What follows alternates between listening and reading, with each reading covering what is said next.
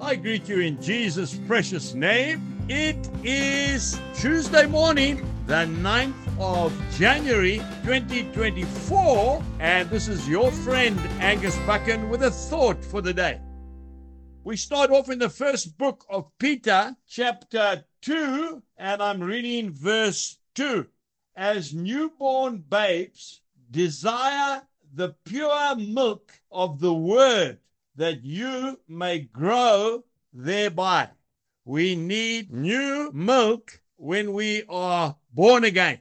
When we come into a relationship with Jesus Christ as new Christians, we need new milk. Now, that milk is essential. Without that new milk, it's called colostrum, by the way, colostrum. Without that colostrum, the baby dies. Now, as a farmer, often we will get a cow that will die at birth.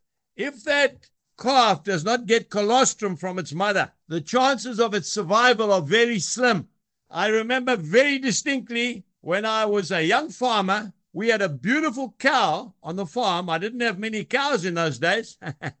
and I cherished every one of them. And this cow got into a fight with another cow and it actually died. It was nine months pregnant. I ran into the kitchen, and the first knife I could find, I think it was a bread knife. Now, please, ladies, bear with me. I know this might be a bit gruesome, but this is the honest truth. The cow was dying. It actually died. I took that knife, I cut the stomach of the cow open, and I took out a beautiful baby calf.